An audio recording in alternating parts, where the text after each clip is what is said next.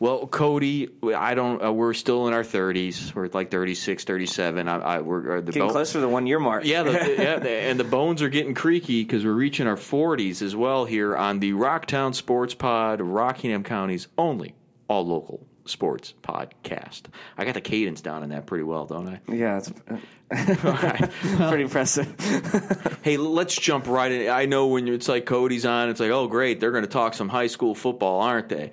Well, we will eventually, uh, but I think it's important uh, that. Uh, well, I mean, goodness gracious, the uh, the prep volleyball postseason starts uh, Thursday night uh, with Valley District tournament. I think the best way to put the Valley District is Rockbridge County, and then just kind of a mess after that. Yeah, it's it's filled with a lot of parity certainly, and um, it's going into this. I think you know, even if you asked every coach in the league, I think they would all agree that Rockbridge is probably going to going to win this tournament, or at least is the favorite to do so. Um, I believe they only lost one set this year.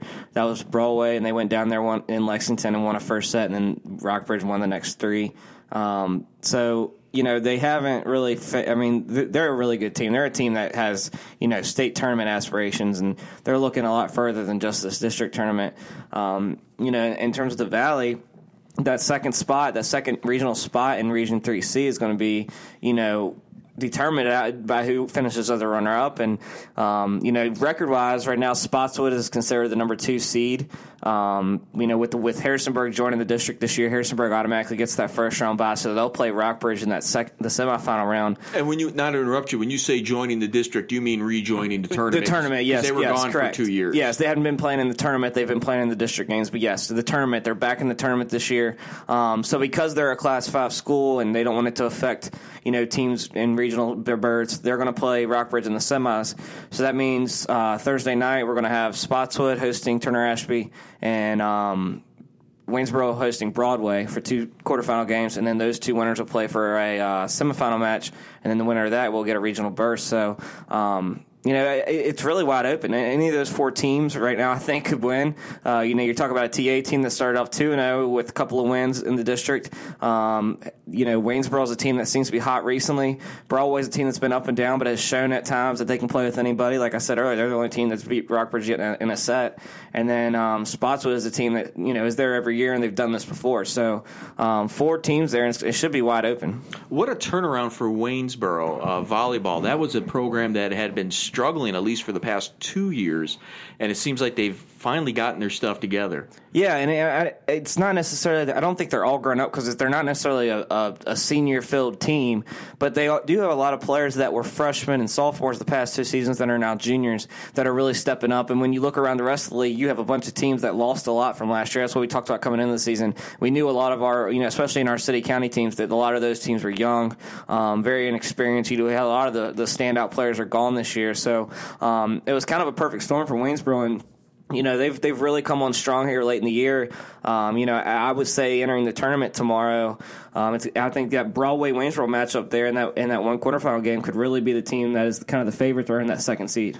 So what are they taking? They're taking the the regular season champs already moving on the regions. That's Rockbridge County. So no matter what Rockbridge County does in the semifinal against Harrisonburg, uh, they're moving on.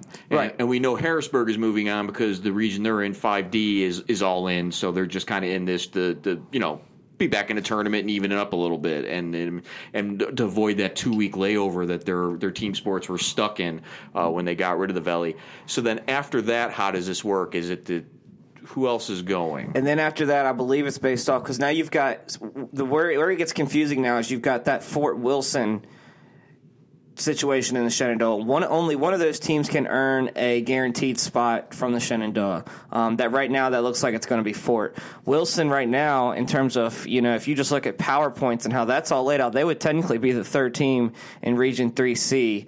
Um, but they're only guaranteed one spot, so they are hoping to get that wild card spot that we talk about so often in so many sports.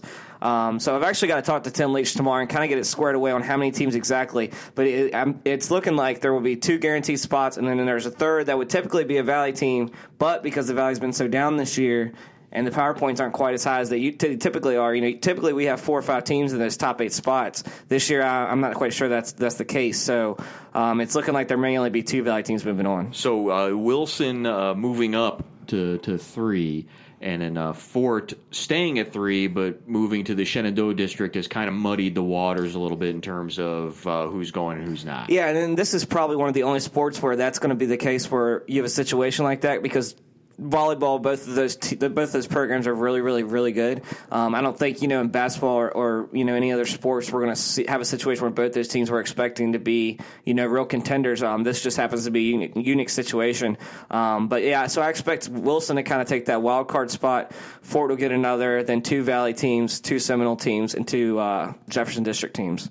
And when does Bull Run start? Because I think we need to talk a little about East Rock. East Rock uh, regular season wraps up not till the end of next week. So Valley start is a little bit ahead of schedule in terms of everybody else um, public school wise. I think because of um, just you know less teams, things like that. But yeah, I mean East Rock, and that's that's shaping up to be a good tournament in terms of you know you look at East Rock and Madison County. They've now split on the season. That's East Rock's only loss um, in terms of five set matches. They lost two to uh, Liberty Bedford earlier this or yeah Liberty Bedford earlier this year mm-hmm. um, at a Fluvanna County tournament. But um, you know Madison's the same team that knocked them out last year in the Region 2B semifinals. They were one win away from that state tournament berth.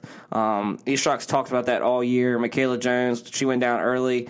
The team didn't seem to miss a beat. Sage Fox has stepped up. Delaney Wigley, Emma Wigley. Um, they've all been impressive, and, and that's what they've all talked about. That's what their their, their sights are on. Um, they want to get to that state tournament, and you know I think what it's going to come down to is it's going to be Madison County and East Rock, even not just in the Bull Run, but that entire Region 2B. Now that Wilson's out of there, and, and of course Riverheads will go down to Class One. Um, there's not, nobody else in the Shenandoah that's really going to push those two. I don't think so. It's going to be.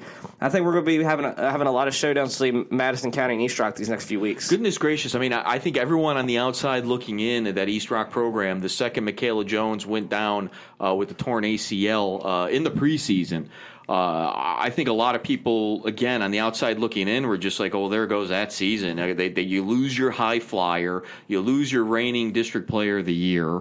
Uh, just for them to to to kind of regroup and continue to just dominate without that that that that sky presence has just been phenomenal to watch. Yeah, and I think a big part of that, and it sounds cliche because I know so many teams talk about you know how close they are and how much chemistry they have, but that team really is built on the bond that they share with with those nine seniors on the roster that they've played. They all, all played together for so so long, um, and you know they just it seems like every night there's someone different that's stepping up. Yeah, you've got the Sage Fox, the Emma Wigleys, the Delaney Wigleys that are pretty consistent, but you've got girls like Kayla Rhodes and Sarah Smith and all these different girls that at least you know it seems like once a week one of those names is coming up with a big night for them, and um, it's been huge all year. I mean, they've been as impressive as anybody, and um, you know, like I said, I just think that Madison County East Rock rivalry. Then these next few weeks could be a lot of fun to watch. Eastern Mennonite High School, probably the uh, the best volleyball program we have in the city county right now, this year at least, and and maybe last year as well, just for how far they went in their uh, in the uh, the Virginia Independent Schools Athletic Association. I got that right. It's a lot of it's a mouthful. Uh, they won their Blue Ridge Conference quarterfinal, and they're hosting a semifinal Thursday night. It looks like they're not going to see many challenges until they get into the the the VIS a a tournament. Yeah, yeah, they they, they have a semifinal uh, match on Thursday tomorrow, and then they've got another. Uh, then if they win, they'll they'll host a championship match on Saturday. Um, but then from there, that's when it really starts for them. I think you know they've shown that they've coasted through the BRC all year. Um, I don't think they've lost many sets at all, if I remember correctly. Uh, and so then once they get to state play, that's where um, they've wanted to get to. That's where they, they've put their goal on, on it from the beginning of the year. Um, and you know that's it's an opportunity for them to go further. I think last year what they finished and they fell in the semifinals. Um, their goal is to make it to that championship match this year, and obviously that's a tough task. There's some really good teams once you get to that level, um, but so far they haven't missed a beat. I mean, they're they're unbeaten on the year, and uh, you know Adrian Klein, as we know, we've talked about her a lot. Mm-hmm. She's she's probably the best player in the area right now, and and she continues to get better and better, and. Um, she was actually honored yesterday, just before their match, as, as this, the Virginia um, Player of the Week by the uh, it was a certain volleyball organization. I can't think of the organization right now, but um, she's she's just really elevated her game this year, even more so than last year, and um, you know she continues to carry that team. Uh, let's switch gears and uh, to to the little prep football action. Uh, real quick, uh, it is Wednesday at 5:06 p.m. as we record this, and already Spotswood is eight zero. Yeah, uh, tough news to hear yesterday. I think it was it was kind of a shock to everyone. I don't think you know from you know from the Spotswood locker room to the Waynesboro locker room to us here in the media to fans. uh, Nobody expected to hear or read that yesterday, and um, to find out Waynesboro had had forfeited Friday's game um, due to numbers. You know, Sean Moran, Waynesboro's second year coach.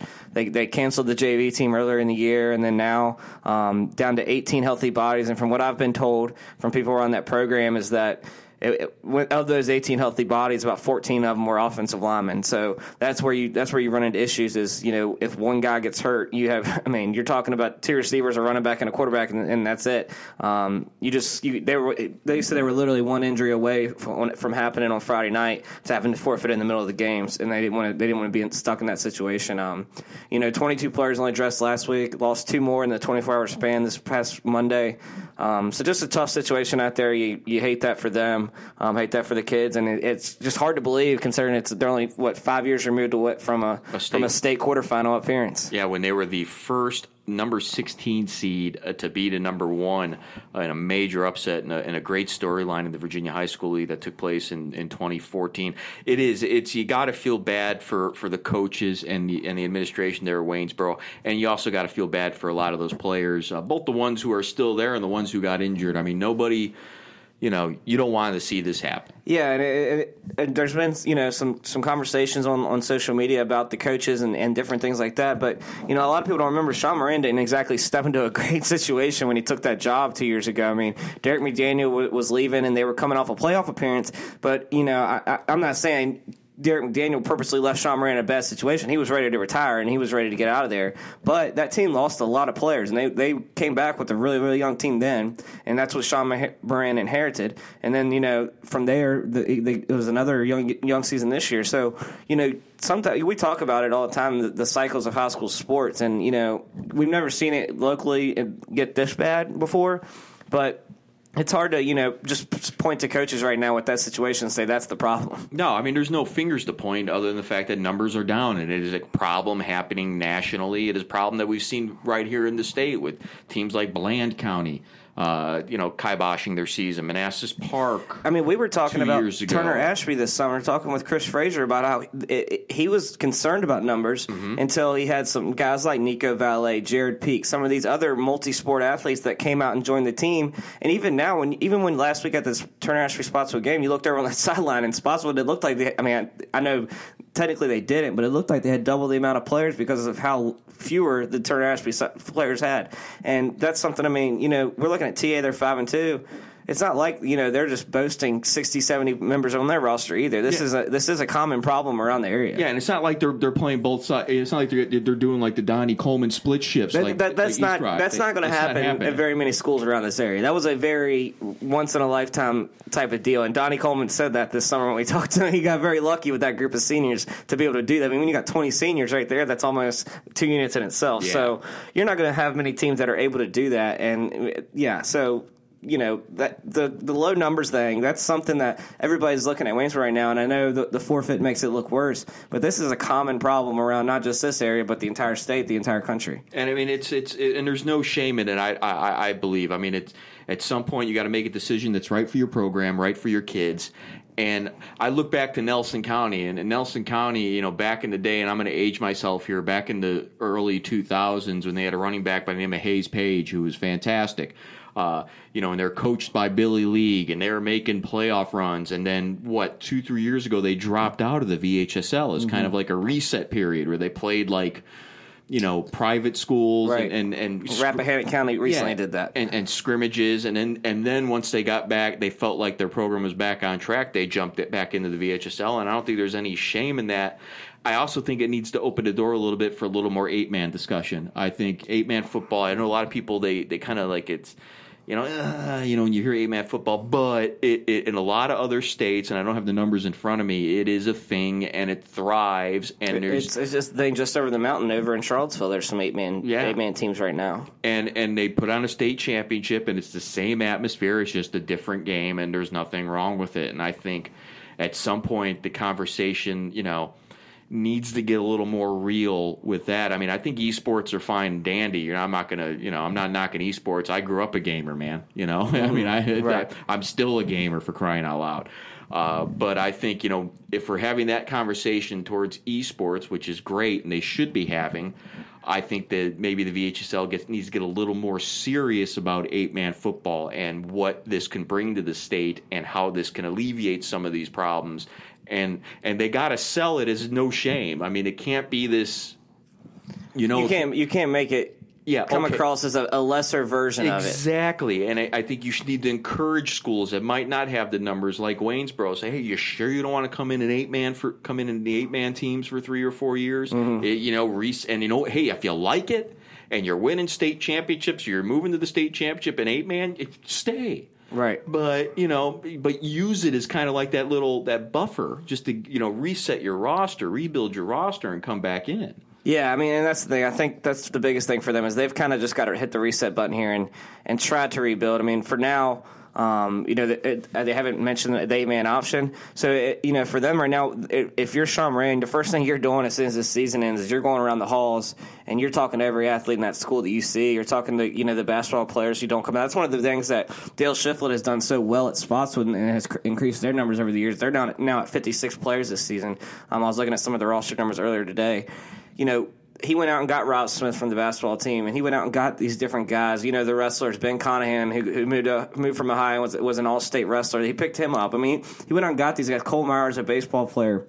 And then he, he got them on the field. Aubrey Atwell last year, a mm-hmm. soccer player, now as a Division two kicker on a scholarship. I mean, he got these guys out here to play, and that's how you know you build a program. In, in schools around this area, your best athletes need to be playing multiple sports. And multiple coaches have told me that, and that's something that rings true at every school. But his, I believe his junior and senior, maybe just a senior, Brenan freaking Hanifee was a wide receiver for mm, Turner And he, was, he, was, and he was probably the best wide receiver in the was- area. I think he was all district, Yeah. and, and, He and was then- incredible. And then he gets, and then the, the, that spring he gets drafted by the Baltimore Orioles, and he's up now. He's pitching for Frederick. Right. I mean, yeah, your your best athletes need, need to be on the football field. They also need to be wrestling, but I think those two kind of go together. Uh, and uh, but hey, you know, we started. I was going to tell you a great segue till we went off on a tangent. when you started talking about TA Spotswood, and I appreciate the setup till I went off. But you know, let's talk. We did a quick cast uh, after the game Friday, last Friday, when uh, you know when when TA, you know you know, ha- ha- had that game. Yeah. Uh, and then, but then Spotswood flexed its muscles and let people know, oh, not yet. You know, this is the, we're the seniors this year. This is our year.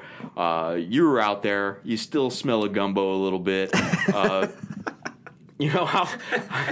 I mean, what, what, what, watching that, who came away the bigger winner? I mean, I know that's a trick question. I know Spotswood is is, is well, they that made them seven and zero, and they came out the winner. But I mean, in terms of you know, did, did TA come out a bigger winner though? I don't know if they would say that, but I think from from my personal standpoint, I, I feel like they did. I mean, I just feel like going into we talked about it before the game. I felt like they didn't have anything to lose. I felt like mm-hmm. you know, no matter what they did. They were going to be okay because I think a lot of people thought they were going to go in there and get blown out after what Spotswood did the week before to Rockbridge County. And then to come out there to kind of punch Spotswood in the mouth early with this when CJ Haston scores a touchdown, then they get a field goal, make it ten nothing, and I mean it was just dead silent on that Spotswood side, and you kind of felt like like oh my gosh, I mean, and Ethan Barnhart in my story, he had a quote where he talked about you know in that first half the crowd from TA was kind of overbearing a little bit, and, he, and it was it kind of felt like a road game, um, and I, I felt there was just two plays that really changed the momentum of the game. Rob Smith on, catches the screen pass, t- takes it- Stunning that a Rob Smith play changed momentum of the game. Right, and then he t- he takes it 53 yards to the house, um, and then you know in the third quarter they get a, a defensive stand, and then on their first possession, um, Cole Myers caps off a really long drive with a, with another touchdown run. Stunning that Cole Myers capped off a long Um, Yeah, touchdown same old names every week, right? run. Yes. Um, so yeah, I mean those two plays really, but you know outside of that, and even that, and that's what you know C.J. Haskins, the Turner quarterback, talks about afterwards. Is he felt like two big plays were the difference, and that was the most frustrating part for them was the Rob Smith. Uh, completion, and then Ethan Barnhart had a, a big sixty-yard run that set up Myers' touchdown. Um, I know, shocking, Ethan Barnhart, but you know, and that, that's what's tough for them. Anyway, I know it's going to be. It was probably tough for them to swallow for at least a couple of days because they felt like they had that game won. Um, but when you look at that, they earned a lot of respect, like I've said all week. And I think you know, moving forward, as long as they build off that and don't let that, you know, they don't dwell on it and, and let it kind of bring them down this week. Um, as long as they go out there and take care of business, you know that's something they can build off of, and going into the postseason, something that's got to give them some confidence. Taking care of business against Harrisburg won't be easy though. Yeah, no, and you, I mean, yeah, Harrisonburg certainly is rolling right now. I mean, um, they seem to have effectively the past two weeks found a way to really get Quentin Smiley involved. Um, they they made the switch, you know, four or five weeks back, whatever, and it seemed like they were still kind of trying to figure out exactly what they wanted him to do. They, you know, they they put him on this in the receiver position, they put him in running back, put him at quarterback, and while they're still doing that, it seems like whatever they, they're doing now is working well because he's got seven touchdowns over the past two weeks, and you know it's, it's happening in the air, it's happening on the ground, and then last week he even completed a pass. So um, that paired with the defense playing extremely well, and then uh, Keenan Glago now um, really starting to get comfortable at that quarterback position. Um, yeah, they, they, certainly look like a much different team than we were talking about a month ago. Uh, I want to go back to the Spotswood TA games. I just thought of a question uh, to ask you. Two questions actually. Put the coach's cap on, Cody, if you don't oh, mind. Oh boy. Well, not there's a not, reason why I don't coach. Not, not, not even a coach's cap. Uh, put me back in your shoes. Uh, Dale Shiflett's reaction after that game was it more of a whoo? You know, we got out of this one. I mean, what was his initial reaction after that game? Well, it, it was it was somewhat you know just relieved. Um, you know, he, he, he wasn't, I would definitely say he wasn't as happy as, as I've seen him after some wins. You know, he was definitely frustrated, I think. But he was, he was really happy with the defense. He, he thought they played a great game defensively the entire contest. Um, and they did. They played pretty well, especially in the second half. They completely shut down Grant Swinehart. He, he didn't have a single rushing yard in the second half. Um, and I don't, I mean, you never see anybody do that. Um, but offensively, you know, the passing game never got going. Uh, Ryan High missed some throws that he usually doesn't. There were a ton of holding penalties, especially late, that were just killing drives.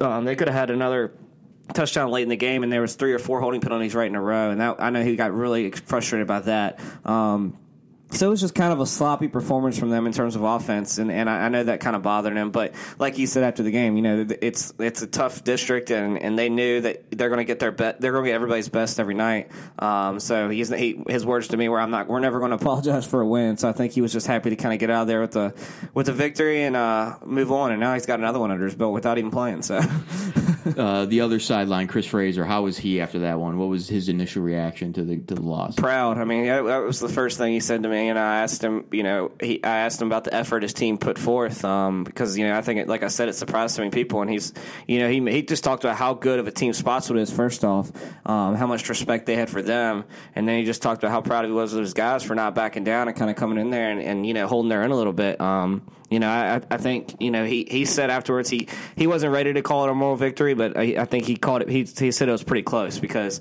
um, like I said before, I mean that just was a surprising performance and one that earned them a lot of respect. All right, the last game we got uh, Friday is uh, Broadway welcoming Rockbridge County uh, to Gobbler Country.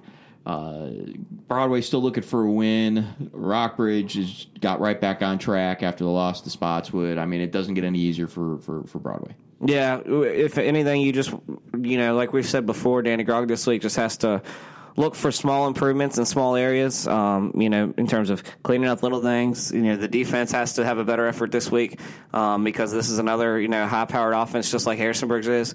Um, this is a game where if that defense isn't on it, you know, isn't on, on, top of things, they they can give up a lot of points to this Rockbridge team because we know they can put up a lot in a hurry.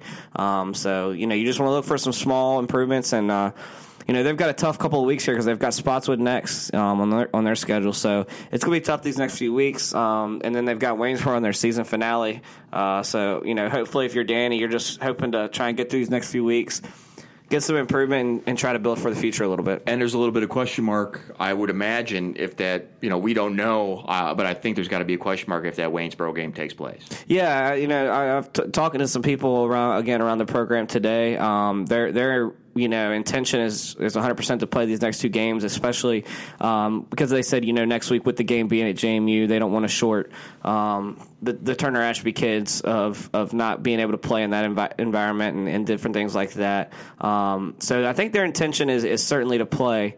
Um, but again, you know, it, with injuries and things like that, you know, injuries still happen in practice. If a couple more players go down or guys aren't able to get fully healthy and come back, um, yeah, you know, who, knows what's going to happen? I forgot that game's at JMU next week. That would uh, that would lead to some scrambling, I do believe, uh, in terms of that game getting played. But you got to keep the safety of the players is number one, and if the, if Sean and Waynesboro don't have enough players, I mean, uh, no harm, no foul. I think their goal was to just get to that 22 number that they were at a week ago. Um, right now they're at 18. Two guys went down Monday, and I think two more just kind of nursing kind of lingering injuries. And I think from what I've been told, again from some of the assistants, is that um, if they can get to that 22 number, uh, their plan is to to play. So. Awesome. Well, Cody, uh, thanks for joining us on the Rocktown Ports Sports Pod. We appreciate it. Now we're going to bring in Shane Mettlen, and Shane's going to talk about the now number 25th in the nation Bridgewater College football team, and of course, JMU men's basketball. Well, that was Cody Elliott talking, uh, of course, high school football, as you know he's want to do. And now it's time for uh, Shane Mettlen.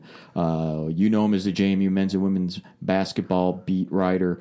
But as we said before, and we'll say it again, during the fall, he's got himself a football beat. That's Bridgewater College. And for the first time since 2007, Michael Clark and the Bridgewater College Eagles are ranked nationally. They slid into number 25 in the Division Three coaches poll for the first time, like I said, since 2007. Shane, you were out at the last game. You've been following this team all year long. Their latest win of 53 to 10 romp over ODAC foe Ferrum in front of a homecoming crowd of almost 2,500 people. Shane, this team is uh, just continually. It looks like just. Well, I mean, I, I don't want to say continually getting better. It's just doing the same thing as doing all year, which is blowing out opponents, and then come the third quarter, the you know the, the first stringers are resting. Yeah, yeah, that's what we've seen pretty much every game. I think you look back at the Shenandoah game, they which has turned out to be one of the better teams in this conference too. Now we can look back at some results against each other. They let them get back into that game just a little bit to the point where they were still playing the starters in the fourth quarter. Not that they were ever really truly threatened, but you know, since then it's just been romp after romp, and you know, like you said, starters are heading to the sidelines early in the third quarter and getting plenty of rest and staying healthy, and hopefully that'll you know manifest itself into good fortune going forward as the games are going to get tougher here in the next three weeks. Yeah, I mean, it, you got the they, they're at Washington and Lee this coming Saturday, and then they host Randolph Macon and in, and Emory and Henry to wrap up the season. Uh, the other way around. They're okay. going down to Emory and Henry week after this, and okay. then then Randolph Macon at home, which if things go the way they have been, it's going to be the de facto. That's a nice setup. ODAC right championship game. They'll still have to play. Um, Bridgewater still has to play Guilford last week of the season. If they do not yeah, beat Guilford by 35 points or more, that will be an upset. But you know, I'm sure, I'm sure the coaching staff won't look at it quite that way. But the reality. If they keep winning, that game against Randolph Macon is the ODAC championship game. But before we get into the nuts and bolts of their latest win, I mean, with twenty almost twenty five hundred people there for homecoming this past Saturday, I mean, how was the crowd? I guess is the first question I want to ask you. This was the first time since I've been covering that team that I showed up uh, reasonably early for the game. I got there around one o'clock for a two o'clock kickoff and I parked on downtown Bridgewater because every every lot in, on campus was full, and I um, the first time I didn't park across the street from uh, the Jopson Athletic Complex. You know, um, there's always spots available right up until kickoff, and that's not to say there hasn't been good crowds, but for homecoming, uh, just you know, there are people. It it was similar to a JMU type atmosphere, the way the entire campus and the entire surrounding blocks were just people walking around, partying, having a good time. Um, you know, we talk about the official attendance. That was people in the bleachers. Yeah. That tailgate lot behind the gym, uh, I guess, what is that? East of the field was jam packed with people who were watching the game, and I don't think they were part of the official attendance. So it was it was a really good crowd, really good atmosphere for that game. Yeah, and and, and they were really into it. I imagine. Yeah. Uh, I mean, they're six and zero oh for the first time since two thousand and two. Four and zero oh in the ODAC, still undefeated. I mean, how is any any hint at how, how Michael Clark uh, is kind of keeping this team's head on straight? I mean, there's you know when, when a national ranking comes, you know, the, the, you know, it comes a little. I think it, it could blow your head a little bit, get that ego going. Uh, but they're football players, so maybe it's not an issue. But I mean, has Michael, uh, has Coach Clark kind of hinted at all what he's how he's having these guys deal with this? You know, I think it comes back a lot to the fact that there are seniors in the leadership positions on this team that they they expected this. So I don't think it necessarily, you know, all of a sudden their heads are swelling. They believed they were this kind of team from time we started talking back in August. You know, maybe at the end of last season they believed that this is where they were heading because they finished so strong. You know, this is 11 straight wins going back to last year. It's uh, you know, it's just been a really impressive run, and the fact that they're a veteran team, uh, I think, probably helps a lot compared to maybe if this was you know sophomores and juniors just getting their first taste of everything that being a college athlete throws at you. Uh, Trey Stevens is one of those names you you know you're not going to hear every day. Uh, it doesn't seem like this. the- I think like maybe the second time I think I've heard about the name Trey Stevens uh, for Bridgewater, and you know what a game. I mean, he goes out there, he- 11 catches, 142 yards, a touchdown. It just Yeah. seems like next man up almost. Yeah, and you know it's something he mentioned.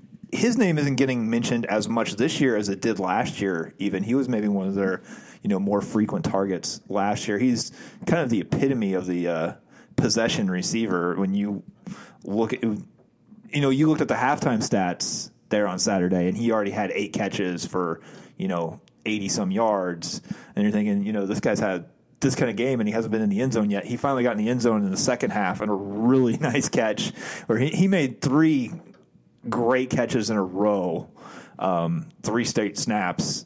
You know, he got one on the sideline where he got his toe down in bounds. He went across the middle, made a one handed grab, and then he just beat his man to the corner on a little fade route for the touchdown. And like you said, they he but his game, the way he kind of emerged and had a big game this week, is kind of the epitome of what this team has been like, where they're doing all these different things on offense and defenses just can't figure out how to cover everyone. There's, you know, so you know you get one game where it's Jared Denham that things are just open for him because they focused on you know trying to bottle up Demetrius Gillespie's running up the middle, or you have the games where you know he breaks loose for some big runs, or um, you know Jay Scroggins is dishing it out to a bunch of different receivers, or this time where you know they obviously came in trying to stop some of those things that we just talked about, and that left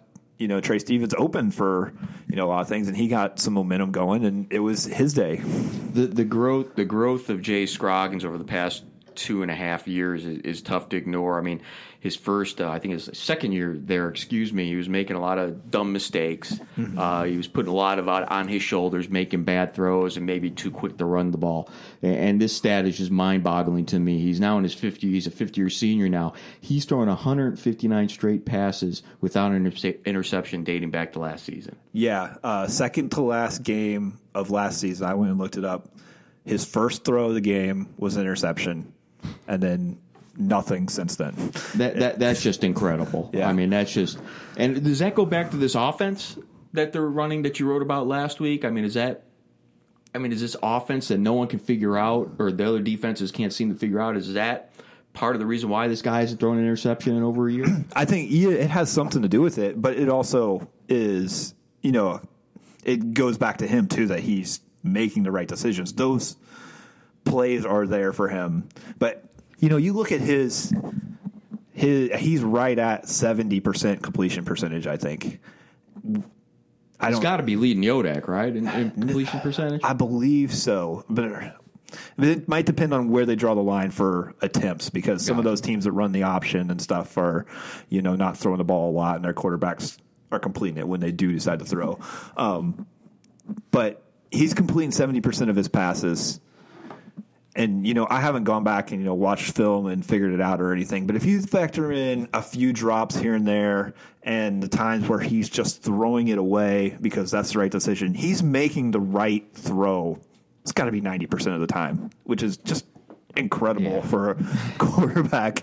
You know, and they don't throw the ball a ton, but they throw it enough that he is a very, very significant part of their offense. They're not throwing it 50 times a game like Shenandoah has in recent years, but, you know, what he's doing, they couldn't be where they are without what he's doing. Well, they, they threw it 27 in this win in the 53 to 10 win over Ferrum. He completed 20 of those 27 attempts, 245 yards, two touchdowns. We know what the defense is doing.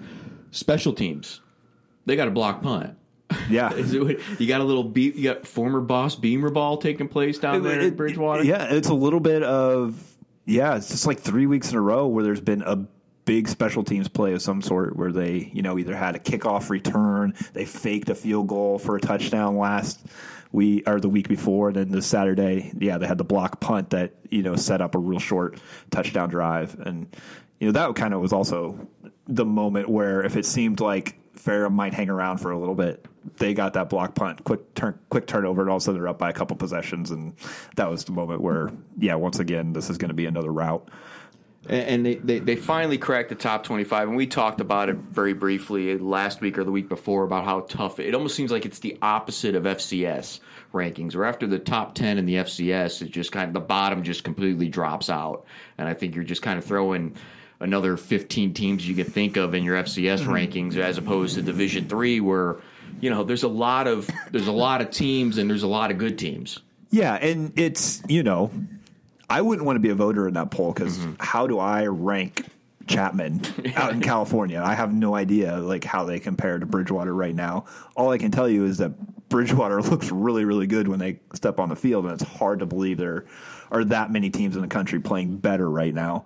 Um, Well, they got themselves in line for an ODAC bid. Obviously, I don't, I don't see it changing. The ODAC being a multiple team uh, tournament conference, I just don't see that happening. I mean, I, Probably not. I mean, you have to kind of look at what starts to happen around the country, and when we see the NCAA put out regional rankings, that will give us some idea even more than these national top twenty-five polls, because we'll see where you know Bridgewater and Randolph Macon sit in the. I think they'll be in the East, uh, if not. I don't think they're in the South. I think they're in the East, but I'll have to double check that. And you know, we'll see where they sit within their own region, and that'll give you an idea what the possibility for both of them getting into the playoffs might be. And you know, I what happens if they play another double overtime game and both ends up with one loss on the season to good teams? You know, You- you'd have to think that they'd be on the cusp, but you never know.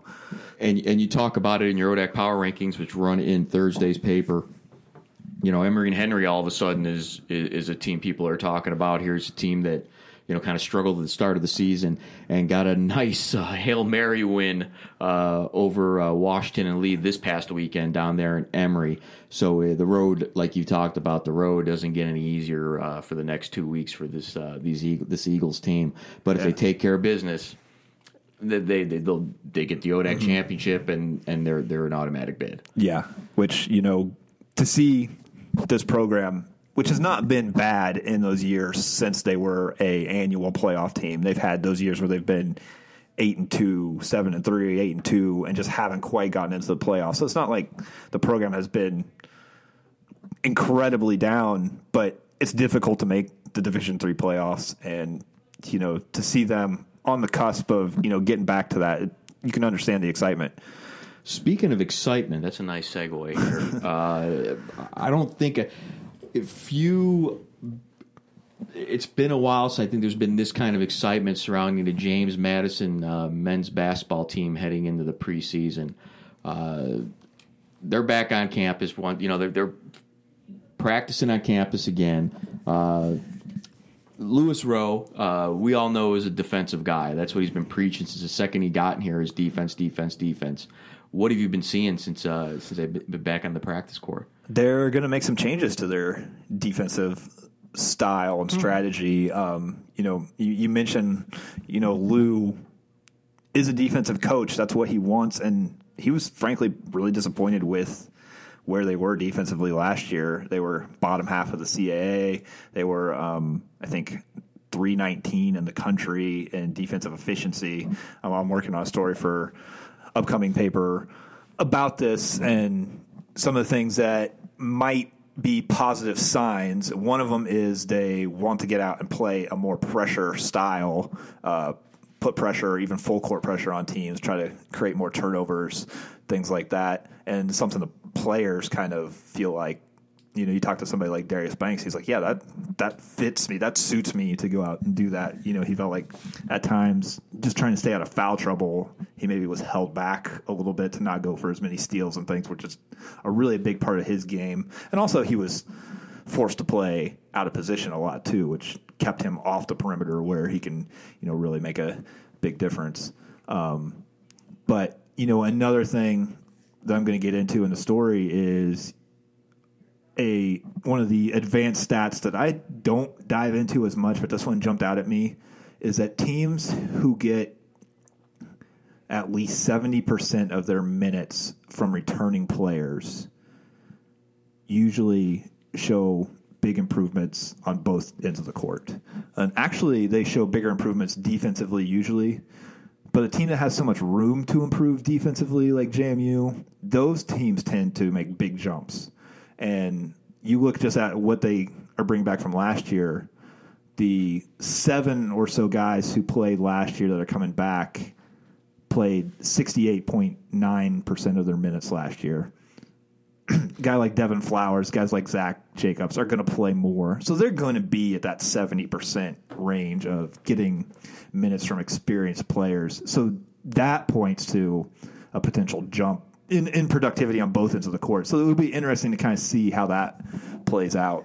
Is the excitement warranted? Speak to me. Uh, uh, imagine I'm a JMU men's basketball fan, long suffering. I, I, I want to see improvement. Is my excitement warranted? I think so. You know, you, you you're a newspaper guy, so you understand this. When you are on a beat and you get close to things, sometimes you feel like you get sucked into the narrative that everybody is talking about and telling you. and, you know, so you're wary of that. And you're, you're thinking, you know, yeah, everybody's telling me this guy looks really good in practice, but you know, I saw yeah. him play last year. Like, I, am not expecting that much, but they have these guys coming back. Like I said, having 68% of your minutes from last year coming back is a big deal. And there's so much turnover in the conference. You know, if they don't make a jump this year, then it's going to be disappointing and it's going to be, you know, a tough time for this program if they're not significantly better.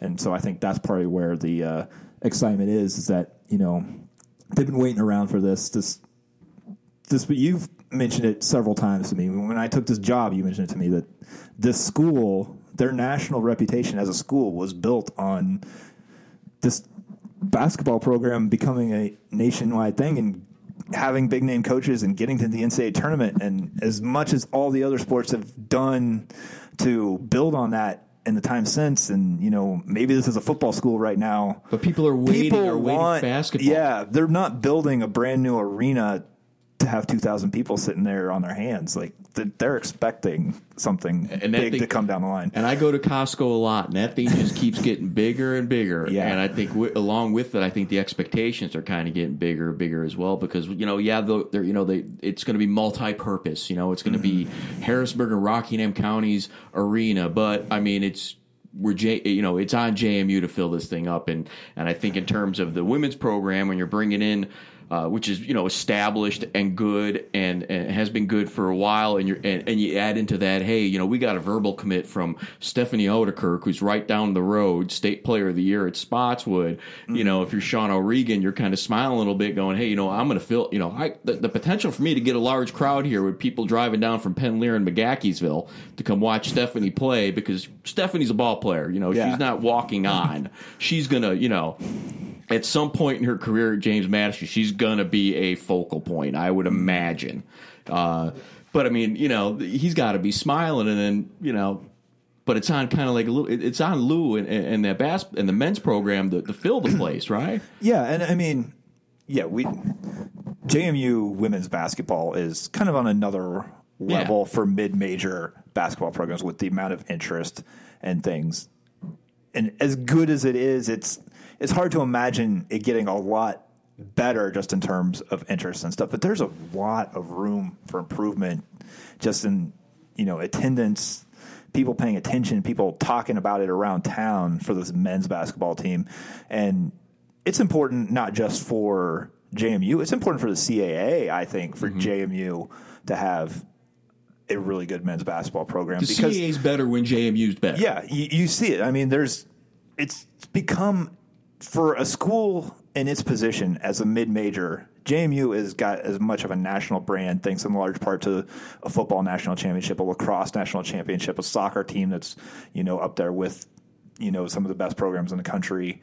You know, people know about JMU athletics, and for the CAA, which men's basketball being its moneymaker, they need JMU to be good. I mean, Northeastern can be good, Drexel can be good, and nobody in Philadelphia or Boston cares. Exactly. But, but Exactly. you know, JMU, it's a big deal for this entire state when JMU is good at things. Yeah, because you throw in the, the Nova uh, alumni base. You throw in, I mean, from you Yeah. know from no, Northern Virginia down to Roanoke. You throw in that alumni base, maybe even further south. You Yeah. know, and down eighty one, and, and all of a sudden becomes this whole western side of the state thing. I mean, with the exception of the hop, skip, and jump over Blacksburg at Virginia Tech. Uh, you know, depending on what their men's basketball program, is, how they're doing. But I mean, it becomes a whole Western Virginia uh, fan base at that point. If that men's basketball program is where people want it to be back at. And even if you're a Virginia Tech fan in this state and aren't an active JMU fan, you're paying attention to what JMU does here, as opposed to in you know I we've talked about you know Drexel. They're in such an unfortunate mm-hmm. position in Philadelphia. They're behind four pro sports teams, and they're behind five other colleges just in terms of like the interest there. That they would have to get to the Sweet 16 before anybody really cared about Drexel basketball in Philadelphia. Whereas, you know, here JMU gets to the college CAA sports champion- are a big deal in Virginia, and if if JMU gets to the CA championship game, yeah, you know, it doesn't even win. It gets to the CA championship game, which in turn should probably come with an NIT bid, I would Mm-hmm. imagine. I mean, people. I mean, that that's like a, that, that's a that's a win. yeah, I mean, that's a win. I mean, and can you imagine if they win the CAA tournament and they go to the, the NCAA? I mean, this you know that's this whole this whole side of the whole state's going to be paying attention because no doubt you'll have UVA in there. No doubt you'll have you know you you might have Virginia Tech in there, uh, and then there you got you got you got JMU. So you got your three big your your big three state schools. Uh, playing in the NCAA tournament, and this place would be going crazy. yeah, and and like I said, it's this is a, everybody in Virginia, you know, pays attention to the Redskins and things, but college sports is kind of what unites the entire state. Like whether you're in Danville or you know Arlington, it- As as the Nats play in the World Series, yeah, but I mean, you know, we can go back to our shared newspaper experience when we were in the media general chain, and they were kind of trying to push the idea of, you know, Virginia papers, where it's like, what goes on the front cover in Danville or Martinsville isn't the same as what goes on mm-hmm. there. Other than you know Hokies and Cavaliers, that's the uniting factor statewide, and you know CAA teams, you know like you know Richmond football or you know formerly VCU basketball, JMU in a lot of sports, William and Mary. Even if you're not a fan of those, you're working with somebody who is a big alumni and really supporting, and you're paying attention. You're talking to them. It's the conversation here where it's not in a lot of places.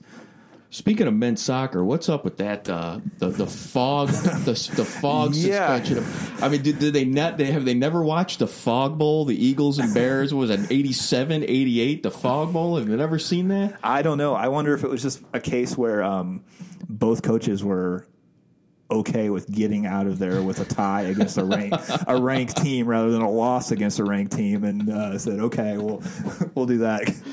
Yeah, I mean, I mean, it, I, I, it must have been pretty bad up there because I mean, it was pretty Yeah. bad and it was pretty bad in the valley, uh, fog wise last Yeah. night. I can only imagine what it was like up in uh, College Station. Shane, as always, uh, thanks for joining us on the Rocktown Sports Pod. We appreciate it, man. Uh, thanks. It was fun.